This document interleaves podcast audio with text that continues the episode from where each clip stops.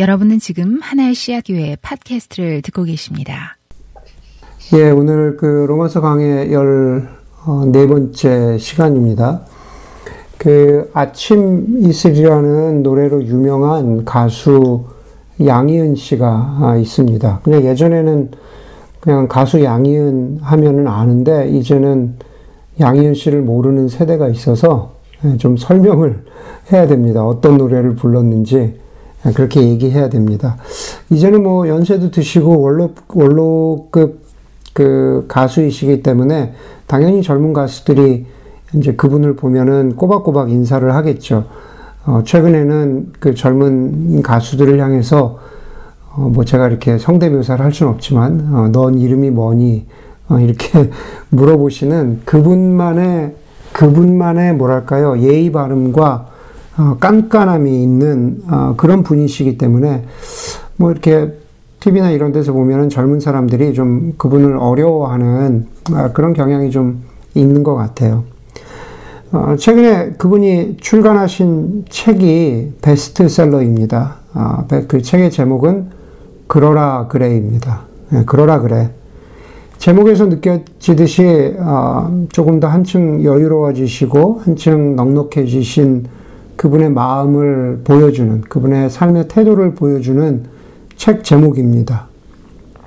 어, 그러라 그래. 어, 뭐 그러라 그래. 제가 그 책을 읽으면서 어, 좀 저도 그러면 좋겠다 그런 생각이 들어요. 어, 좀 더 날이 갈수록 나이가 먹어갈수록 그러라 그래 자세가 내 안에도 더해갔으면 하는 그런 바람이 있습니다. 오늘 로마서 14장의 바울은요, 어, 그러라 그래의 바울입니다. 그러라 그래. 여러분, 바울은 구원과 관련해서 아주 힘주어서 구원과 관련해서 타협하지 않고 구원과 관련하여 확신을 가지고 선포하던 그 바울의 모습이 있습니다. 아, 그것이, 그것이 서신서를 통해서 아주 충분하게 그리고 분명하게 드러납니다. 그런데 어, 그것을 보여주는 그런 모습을 보여주는 그 대표적인 곳이 갈라디아서 2장입니다. 갈라디아서 2장에 보면은 유대주의자들이 나옵니다. 유대주의자들은 한마디로 말하면은 아, 율법을 지켜야만 구원을 얻을 수 있다고 믿던 그런 사람들인데 그런 사람들을 향해서 바울은 구원의 복음에 대해서 타협하지 않아요. 오직 우리를 구원하는 것은 율법이 아니라 공로가 아니라 신실하신 하나님의 은혜라고 말합니다. 그런데 오늘 여기 로마서 14장에서 바울은 좀 다른 모습을 보여줍니다. 한층 너그러운 모습을 보여줍니다. 왜 그러냐 하면은 오늘 여기 로마서 14장에서 드러나는 그 주제 자체가 조금 더 문화적이고 또 어떤 경우에는 상황에 따라서 달라질 수 있는 그러한 주제이기 때문에 그렇습니다. 여러분, 2021년을 살아가는 문화와 상황, 그것은 우리들이, 우리들의 교회, 우리들의 지역에서도 겪는 문제이기도 합니다. 이민교회 중에서 굉장히 대표적인 잘 알려진 어떤 큰 대형 교회 담임 목사님이 전형적인 1세에서 1.5세로 바뀐 적이 있습니다. 아, 사모님은 2세 더 가까웠습니다. 어느 그 사모님들, 거기에 뭐 큰 교회니까는 목사님들이 얼마나 많으시겠어요. 그래서 거기 목사님들, 사모님들 모임에 그 새로 부임하신 담임 목사님의 사모님이 참석하셨는데 그 모임에 어, 사모님이 소위 그 우리 자매들이 입는 청자켓을 입고 나오셨다는 거예요. 청자켓을 입고 그냥 캐주얼하게 나오신 거예요. 그랬더니만은 그 자리에 있었던 부목사님, 사모님들이 굉장히 환호하고 좋아하셨다는 얘기를 제가 들은 적이 있습니다. 예, 왜냐하면은 그, 그, 그 기준을 깬 거죠. 파격적이었던 거죠. 예, 사모는 머리도 좀 단정하게 해야 하고 또 항상 어, 원피스 같은 거 입고 그러고 다녀야 되는데 어, 청자켓이 웬 말입니까? 네. 어, 여러분 교회 어른들은 싫어할 수 있으셨겠지만은 아마 그 사모님이 거의 2세시니까 그러니까 그냥 2세니까 그런가 보다라고 그렇게 해서 어, 넘어갔을까요? 아마 그런 것 같아요. 왜냐하면은 그 후에 그것이 문제가 됐다는 얘기를 들은 적이 없기 때문입니다.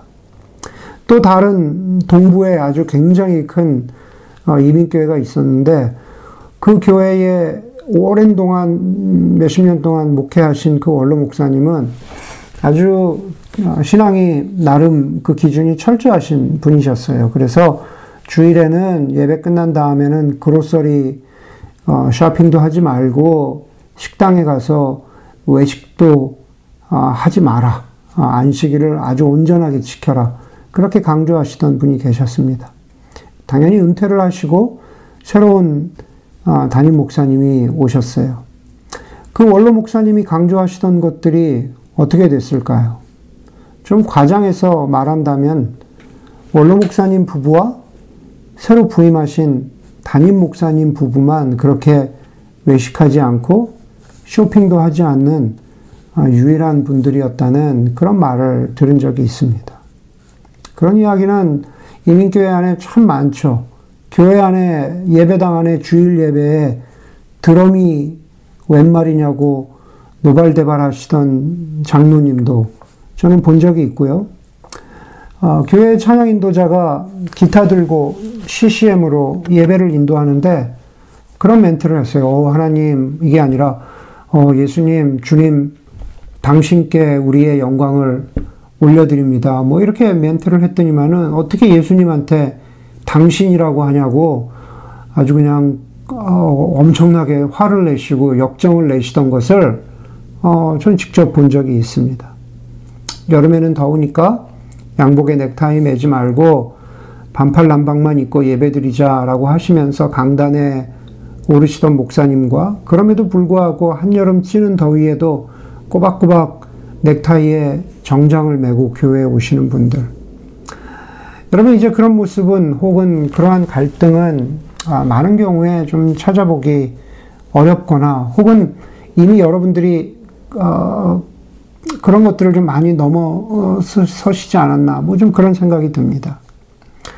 제가 왜 이렇게 길게 말씀드리냐면 오늘 여기 로마서 14장이 보여주는 음식의 문제, 14장을 아, 읽어보면 나오죠. 이 음식의 문제는 14장에서 1세기의 로마 교회에서 문제가 되었던 이 음식의 문제는 지금 21세기 우리, 우리들에게는 더 이상 문제거리가 되지 않습니다. 수천 년 전뿐만 아니라 10여 년 전까지만 해도 문제가 됐던 예배당의 드럼도 이제는 괜찮습니다. 어떤 것들은 용납이 됩니다. 그럼에도 불구하고 우리가 로마서 14장을 주의 깊게 봐야 하는 이유는 그 이슈들 아래에 놓여 있는 영적인 핵심이, 영적인 가르침이 있기 때문에 그렇습니다. 상황이 바뀌고 문화가 바뀔수록 또 많은 교회들이, 우리 교회를 포함하여 많은 교회들이 또 다른 의미에서 문화적이고 상황적인 것들 때문에 갈등을 겪을 수 있는 여지가 있기 때문입니다. 그래서 여전히 로마서 14장이 우리에게 의미가 있는 거죠. 바울이 강조하려는 것도 가르치려는 것도 바로 그 점입니다. 그러면서 바울이 가르치려고 하는 핵심은 오늘 14장 20절에 나와 있습니다. 예, 잊어, 다른 거 다 잊어버려도 이것만 기억하시면 될 것 같아요. 이 10절에 뭐라 그러냐 하면은 하나님이 이룩해 놓으신 것을 음식 때문에 망치는 일이 없도록 하십시오. 그럽니다. 하나님이 이룩해 놓으신 것이라고 하는 그 대상은 뭐냐 하면은 바로 로마 교회입니다. 로마 교회는 건물이 아니라 바로 사람들이죠. 하나님의 은혜로 구원을 얻고 세워진 믿음의 공동체와 그 교우들, 그것을 하나님이 이루어 놓으신 것이라고 합니다. 그 안에서 자라나고 열매 맺고 있는 성도들의 삶입니다. 하나님이 이렇게 놓으신 것을 음식 때문에 망치지 마십시오. 일시적으로 지나갈 것이 영원한 것을 망치지 말라는 그 이야기를 하고 있는 겁니다. 그런데 오늘 본문에 보면 로마 교회에는 그게 꽤 중요했던 것 같아요. 왜냐하면은 바울이 직접적으로 이야기할 만큼 현실이 그렇게 아, 그렇게 간단하지 않았기 때문입니다. 거기에는 사람들의 편견과 고집과 지식들, 지식들 그리고 경험들이 개입하기 때문입니다. 오늘 본문을 읽다 보면은 곧바로 두, 두 그룹의 사람들이 나오죠. 믿음이 약한 사람과 믿음이 강한 사람들이 등장합니다. 그런데 여러분, 오해를 풀고 넘어가야 할 점이 있는데, 우리가 이 본문을 보면서 흔히 생각하는 것은 믿음이 약한 사람들은 아주 잘 돌보아 주어야 하는 사람, 지식과 마음이 여리여리한 사람, 금방이라도 확 넘어갈 수 있으니 버팀목이 되어 주어야 할 사람으로만 여깁니다. 반대로 믿음이 강한 사람은 모든 면에서 거의 완벽한 사람처럼 보입니다. 그러나 여러분, 제가 오해를 풀어야 된다라고 말씀드린 것은 믿음이 약하다고 해서 아직 아직 쉐이킹하는 부분이 있죠. 그러나 믿음이 약하다고 해서 자신의 의견이나 주장이 약한 사람은 아니라는 뜻입니다. 오늘 14장에서 믿음이 약하다는 것은 복음을 받아들이긴 했지만 아직 그냥 문화적인 전통 속에서 벗어나지 못한 사람이라는 뜻, 그 정도입니다. 그런데 여러분, 믿음이 약하다고 하지만 오늘 본문에 보니까, 특별히 14장 전반부에 보니까 믿음이 약한 그 사람도 음식을 이렇게 먹어야 한다, 절기를 이렇게 지켜야 한다라고 하는 일에 자기 나름의 강한 주장을 펼쳐요. 믿음이 약하다고 하지만은 자기의 주장을 취소할 마음이 없습니다. 물러설 마음이 없습니다. 전통적으로 그 사람은 유대인 그리스도인이고 오늘 14장에서 로마 교회에 있던 유대인 그리스도인이고 로마 교회 당연히 로마 교회 성도였죠. 평생 평생 자신을 이렇게 디파인하던 유대교 전통에서 아직 완전히 그 유대, 의그 문화적인 습성에서 아직 완전히 자유롭지 못한 사람입니다. 상대적으로 오늘 여기 로마 교회 로마 14장에서 상대적으로 믿음이 강한 사람은 이 음식과 절기 혹은 전통과 복음의 관계에서 자유로운 아, 좀더 자유로운 이방인 그리스도인이었기 그리스도인이었을 겁니다. 왜냐하면 그런 어, 유대교 전통 쪽에서 전통 속에서 자라지 않았기 때문에 그냥 좀 자유로운 거죠. 예. 그러나 이 이방인 배경을 가지고 있는 이 그리스도인은 음식과 음식과 절기에 대해서만 그 사람이 자유롭다는 뜻이지 모든 면에서 본받을 만큼 믿음이 강하다는 뜻은 아닙니다. 그 뒤에 금방 나옵니다. 이 두 그룹은요, 믿음이 강하건 약하건 이 두 그룹은 어, 어떤 면에서 보면 모두 연약한 사람들이에요. 네, 연약한 사람들이에요. 왜 그러냐면요. 3절에 보면은요. 먹는 사람은 먹지 않는 사람을 업신여기지 말고 먹지 않는 사람은 먹는 사람을 비판하지 마십시오. 그랬어요. 그렇죠? 먹는 사람은 어, 믿음이 강한 사람이라고 여기 표현되어 있겠죠. 로마서 14장에서 먹지 않는 사람은 믿음이 약한 사람이라고 말하죠. 10절에서도 가서 보면 이렇게 말해요. 어찌하여 그대는 형제나 자매를 비판합니까? 어찌하여 그대는 형제나 자매를 업신여깁니까? 네. 두 그룹 다 믿음이 강하건 약하건 어떤 그룹은 한 그룹을 업신여기고 어떤 사람은 어떤 그룹은 한 그룹을 비판하고 있다는 말이에요. 네. 믿음이 강한 사람만 믿음이 약한 사람을 업신여기고 비판하고 있다. 그 얘기를 하고 있는 게 아니다라는 겁니다. 서로 업신여기고 비판하고 있어요. 미성숙한 사람들이죠. 여러분, 그것은 지금 어느 교회나 어느 기독교 공동체에도 해당되는 일입니다. 믿음이 약하건 강하건 우리는 많은 경우에, 예, 우리는 많은 경우에 자기 주장이나 의견을 어, 취소하지 않고 그것으로 남을 어, 업신여기거나 또 판단하기 때문입니다. 여러분, 바울이 예, 바울이 주님의 가르침을 우리에게 전하고 있습니다. 로마 교회뿐만 아니라 우리에게도요. 예, 뭐라고 말합니까? 여러분, 우리는 서로를 받아들이고 용납하는 부르심을 받은 사람들이라는 거죠. 그게 가장 근본이라는 거예요. 우리는 서로를 받아들이고 용납하라고 하는 그 어떤 부르심을 받은 공동체가 바로 교회라는 겁니다. 바울은 1절에서 이렇게 말합니다. 여러분은 믿음이 약한 이를 받아들이고 그의 생각을 시비거리로 삼지 마십시오. 이렇게 말합니다.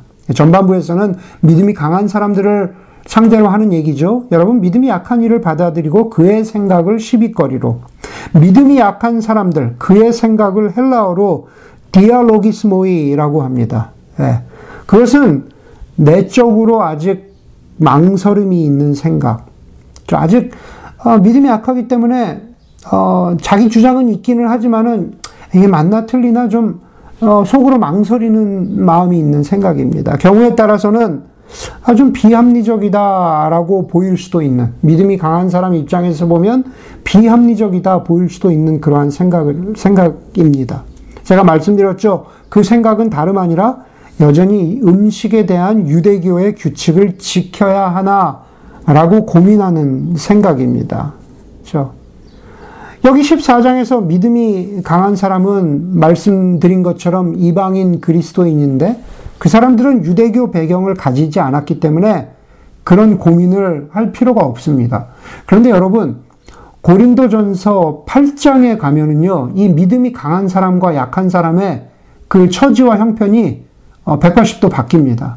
고린도전서 8장에 가면은요, 고린도 교인들 중에서 이방인 배경을 가진 사람들이 이방인 제사에 바쳐졌던 고기를 먹어도 되나 고민하는 그런 이방인 그리스도인의 갈등이 나옵니다. 여기 로마서 14장에서는 믿음이 강했던 사람이 고린도전서 8장에 가면 믿음이 약한 사람들이 되는 거죠. 유대인, 고린도전서 8장에서 유대인 그리스도인들은 그런 고민을 할 필요가 없죠. 자기들은 이방인 제사들에게, 이방인, 이방인, 아, 이방신에게 바쳤던 어, 그 고기를 어, 먹어야 되나 먹, 먹지 말아야 되나를 가지고 평생 고민했던 일이 한 번도 없기 때문에 당연히 먹지 말아야지 너희도 먹지 마라고 하는 그런 상황이 되는 거죠. 그렇게 그렇게 바뀌고 어, 그 처지가 언제든 변화될 수 어, 있다라고 하는 겁니다. 바로 그러한 것들을 가지고 서로 어, 믿음이 강하네 약하네 서로 업신여기고 비판하는 겁니다. 여러분 아까 말씀드린 것처럼 우리라고 다르겠습니까? 당장 내일이라도 어떤 것에 관해서 생각이 달라서 오늘까지는 어, 나와 생각이 같다라고 그렇게 여기고 있었는데 내일 생각이 달라져서 서로 비판과 업신여김이 넘쳐날 수도 있는 것이 그것이 바로 연약한 인간의 모습이고 또 어떤 경우에 그리스도인들도 그렇게 연약할 수 있는 게 그것이 바로 교회의 모습입니다. 그런데 사도 바울은요, 거기서 이렇게 말해요. 3절에서 하나님께서 그 사람도 받아들이셨습니다. 믿음이 약하건 믿음이 강하건 나와 다르건 하나님께서 그 사람도 받아들이셨다고 해요. 9절에도 보니까 그리스도께서 죽으셨다가 살아나신 것은 죽은 사람에게도 산 사람에게도 다 주님이 되시려는 것입니다. 그리스도께서 죽으셨다가 살아나신 것은 믿음이 약한 사람에게나 믿음이 강한 사람에게나 다 주님이 되시려는 것입니다. 내가 약하다고 비판하는 그 사람에게도 주님은 구세주이시고 주가 되십니다. 라고 말하는 겁니다. 정현종 시인의 그 시 가운데 방문객이라는 시가 있습니다. 예, 그 시의 내용은 이렇습니다. 사람이 온다는 것은 실은 어마어마한 일이다. 그는 그의 과거와 현재와 그의 미래와 함께 오기 때문이다. 한 사람의 일생이 오기 때문이다. 부서지기 쉬운, 그래서 부서지기도 했을 마음이 오는 것이다. 그 갈피를 아마 바람은 더듬어 볼 수 있을 마음, 내 마음이 그런 바람을 흉내낸다면 필경 환대가 될 것이다. 참 좋은 시입니다. 여러분, 우리는 어떤 이유, 어떤 동기, 어떤 사연을 가지고 어느 교회에 몸담았다가 또 여러 이유로 교회를 떠나서 또 다른 기독교 공동체에 몸담고 그렇게 살아갑니다. 오늘 시에서 나오는 것처럼 우리 자신의 힘으로는, 우리, 우리 자신의 이해와 능력으로는 어떤 모든 사람들의 사연과 이유와 과거와 현재와 미래를 다 알 수 없습니다. 그런데 저는 오늘 시를 보면서 그런 생각을 했어요. 바람은 그 사람의 마음을 더듬어 보았을 것이다. 아마 바람이신 성령 하나님께서는 우리 각자의 마음을 더듬어 보시고 받아들이고 환대하셨겠죠. 늘 그렇듯이 우리가 가지고 있는 인간의 한계, 우리가 가지고 있는 개인의 배경, 지식, 그 모든 한계점이 다다른 그 지점에 우리가 품어야 하는 마음은 바로 오늘 3절과 9절에서 하고 있는 그것이죠. 나를, 나를 받아주신, 나를 받아들여 주신 그 마음을 가지고 타인을 받아들여 줄 수 있다면 어떤 생각이나 배경이나 이해해, 이해하는 것에 다름을 뛰어넘는 것은 바로 우리 한 사람 한 사람을 용납해 주신 하나님의 사랑과 은혜죠. 그리고 교회는, 어, 교회는 바로 그 받아들임을 위해서 부르심 받은 공동체라는 것입니다. 그것이 첫 번째 영적인 가르침입니다. 두 번째는 오늘 여기 본문에 보니까는 우리는 사랑으로 더불어서 옳은 것과 옳지 않은 것을 분별할 수 있어야 합니다. 그냥 용납하는 것으로만 끝나진 않아요. 바울이 사랑으로 더불어 중요한 것은 사랑입니다. 그건 다른 말로 이야기하면 용납과 같은 것이겠죠. 예, 사랑으로 더불어 옳은 것과 옳지 않은 것을 분별할 수 있어야 합니다. 14절에 보면은요. 14절에 보면 내가 주 예수 안에서 알고 또 확신하는 것은 이것입니다. 무엇이든지 그 자체로 부정하다, 부정한 것은 없고, 다만 부정하다고 여기는 그 사람에게는 부정한 것입니다. 예, 확신의 문제가 나옵니다. 22절, 23절에도 이렇게 말해요. 그대가 지니고 있는 신념을 하나님 앞에서 스스로 간직하십시오. 자기가 옳다고 생각하는 일을 하면서 자기를 정죄하지 않는 사람은 복이 있습니다. 의심을 하면서 먹는 사람은 이미 단죄를 받은 것입니다. 그것은 믿음의 근거에서 한 것이기, 한 것이 아니기 때문입니다. 믿음에 근거하지 않는 것은 다 죄입니다. 이렇게 말합니다. 14절과 22절, 확신하는 것, 그리고 신념은, 확신과 신념의 내용은 바로 먹고 마시는 것이었습니다. 14장에서는 크게 세 가지 이슈가 나오잖아요. 먹는 것, 절기를 지키는 것, 마시는 것. 21절에 보면은 고기를 먹어도 되는지 혹은 술을 마셔도 되는 것이 되는 것인지 하는 그러한 것들은 확신과 신념에 관한 것입니다.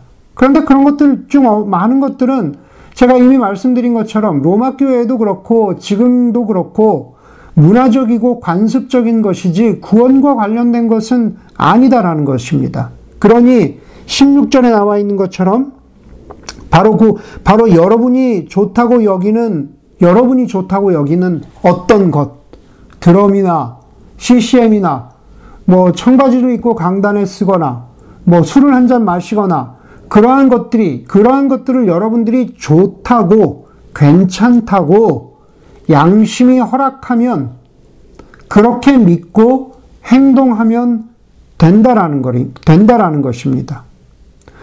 그러나 여러분이 좋다고 여기는 그것, 그것을 오늘 14장에서 믿음이라고 표현하거든요. 여러분들이 좋다고 여기는 그, 바로 그것을, 예, 그것을 약한 사람에게 괜찮아. 나에겐 괜찮으니까 너도 해. 라고 강요하지 말라는 그런 말입니다. 이건 뭐, 설교문엔 없는 거지만은 뭐 누구를 예로 들까요? 뭐 가장 어울리는 우리 오승 형제가 어 파이프 담배를 피면서 예, 그런 거 해보시지도 않을 뿐이겠지만 파이프 담배를 피면서 기필 형제한테 기필 형제한테 괜찮아 너도 해 어 이건 이건 문화적인 거야 그렇게 강요하지 말라라는 겁니다. 그래서 22절이 22절이 이렇게 말하는 거죠. 그대가 지니고 있는 신념을 하나님 앞에서 스스로 간직하십시오. 스스로 그것을 옳다고 믿으면 하나님 앞에서 떳떳하게 그것을 그것을 가, 그것을 지킬 뿐이지 그렇게 행동하면 되는 것이지 그것을 믿음이 약한 사람에게 강요하지 말라라는 겁니다. 하나님 앞에서 옳다고 여기면서 어 내가 이거 해도 돼? 내가 이거 아, 해도 되는 게 이거 아주 좀 찝찝한데 이렇게 스스로를 정죄하지 않는 사람은 복이 있다. 하나님이 그것을 허락하셨다. 라고 해석하면 된다라는 그런 뜻입니다. 그런데 여러분, 실제로 믿음이 약한 사람에게 강요하면 어떤 일이 벌어집니까? 믿음이 약한 그 사람은 아직 자신의 믿음이, 다시 말해서 자신의 양심이나 기준이 그것을 받아들이지 못함에도 불구하고 어, 나이 많은 오승희 형이 그것을 강요하니까 부담에 못 이겨서 그것을 한다면 23절에서 어떻게 됩니까? 의심을 하면서 먹는 사람이 되고 그것은 죄라고 바울이 지적하는 거죠. 강요에 의해서 믿음이 약한 사람이 부담이나 강요에 의해서 아직 내 마음이 확고하지 않은데 의심을 하면서 먹으면은 그것은 죄라고 어, 바울이 이야기하는 겁니다. 아직 그렇게 믿음이 약한 사람을 업신여기고 그의 마음을 상하게 하고 넌 왜, 넌 왜 이거 다 괜찮은데 넌 왜 아직도 그 행동을 못해? 라고 그렇게 하면 그것은 믿음이 강한 사람이 믿음이 약한 사람의 영적인 성장을 가로막고 망치게 하는 것이죠. 예. 바로 그런 얘기를 하는 겁니다. 여러분, 그렇기 때문에 13절은, 13절은 믿음이 약한 사람이나 믿음이 강한 사람 모두에게 주는 메시지고, 그것이 바로 우리가 사랑으로 더불어서 옳은 것과 옳지 않은 것을 분별해야 하는 것입니다. 13절에 뭐라 그래요? 형제 자매 앞에 장애물이나 걸림돌을 놓지 않겠다고 결심하십시오. 예. 형제 자매 앞에 장애물이나 걸림돌을 놓지 않겠다고 결심하십시오. 모든 것이 다 깨끗하고 괜찮습니다. 그렇기 때문에 어떤 것을 먹음으로써, 마심으로써, 어떤 행동을 함으로써 남을 넘어지게 해서는 안 된다는 뜻입니다. 왜요? 그리스도께서 그 사람을 위해서 죽으셨기 때문입니다. 그리스도께서 넘어진 그 사람을 세워 놓으셨는데 우리의 확신 때문에 그 사람을 넘어지게 할 수 있다라는 겁니다. 그것은 형제자매를 사랑하는 모습이 아니다라는 겁니다. 여러분 우리가 지난주에 보았던 13장에서 사도 바울이 무슨 얘기를 합니까? 형제자매 여러분, 사랑의 빛 외에는 지지 마십시오. 사랑의 빛만 지십시오라고 했는데 만약에 형제자매를 넘어지게 하면 반대로 사랑이 없는 사람이 되기 때문입니다. 네, 사랑 없는 사람이 되어서는 안 되죠. 그리고 바울은 여기서 한 발짝 더 나아갑니다. 17절에서 19절을 보면은요, 믿음이 강한 사람들이 믿음이 약한 사람의 마음을 힘들게 하면서까지 자신의 주장을 고집하면, 예, 문제는 없지만, 예, 그럼에도 불구하고 자신의 주장을 고집하면 그것은 교회의 덕을 세우는 사람도 아니고 하나님 나라 제자의 삶을 살아가는 사람이 아니라고 바울은 아주 분명하게 말합니다. 그러니 무엇입니까? 참 믿음이 강한 사람, 다른 말로 하면 믿음이 성숙한 사람은 그 믿음 안에서 나에게 주어진 자유를 어떻게 누릴까? 다시 말해서 내가 무엇을 먹고 마시고 이렇게 하고 저렇게 하고를 고민할까? 그렇게 고민하는 사람이 아닙니다. 내가 성경을 공부해 보니 이것은 문화적인 것이고 이것은 상대적인 것이고 문제가 없는 것이기 때문에 내가 이것을 저 믿음이 약한 사람에게 어떻게 설득해서든 그 사람은 아직 확신이 없는데 그 사람을 내 편으로 끌어들여서 같은 행동을 하게 할까? 그것을 고민하는 사람이 믿음이 성숙한 사람이 아니라는 뜻입니다. 반대로 참으로 믿음이 강한 사람, 성숙한 사람은 어떻게 하면 형제 자매의 영적인 성숙을 도울까? 그래서 내가 보기에는 전혀 전혀 문제가 없는 이슈이지만 그럼에도 불구하고 겸손하게 내가 자제해야 할 것이 무엇인가를 고민하는 사람이 그 사람이 바로 믿음이 성숙한 사람이라고 오늘 바울이 14장에서 말하고 있는 것입니다. 그것을 17절, 19절에서 바울이 우리는 서로 화평을 위해서 애쓰고 서로 덕을 세우는 일에 힘쓰라고 하는 표현의 해석이 되는 것입니다. 여러분, 믿음이 약하건 강하건 우리는 서로에게 그러라 그래 라고 할 수 있으면 좋겠습니다.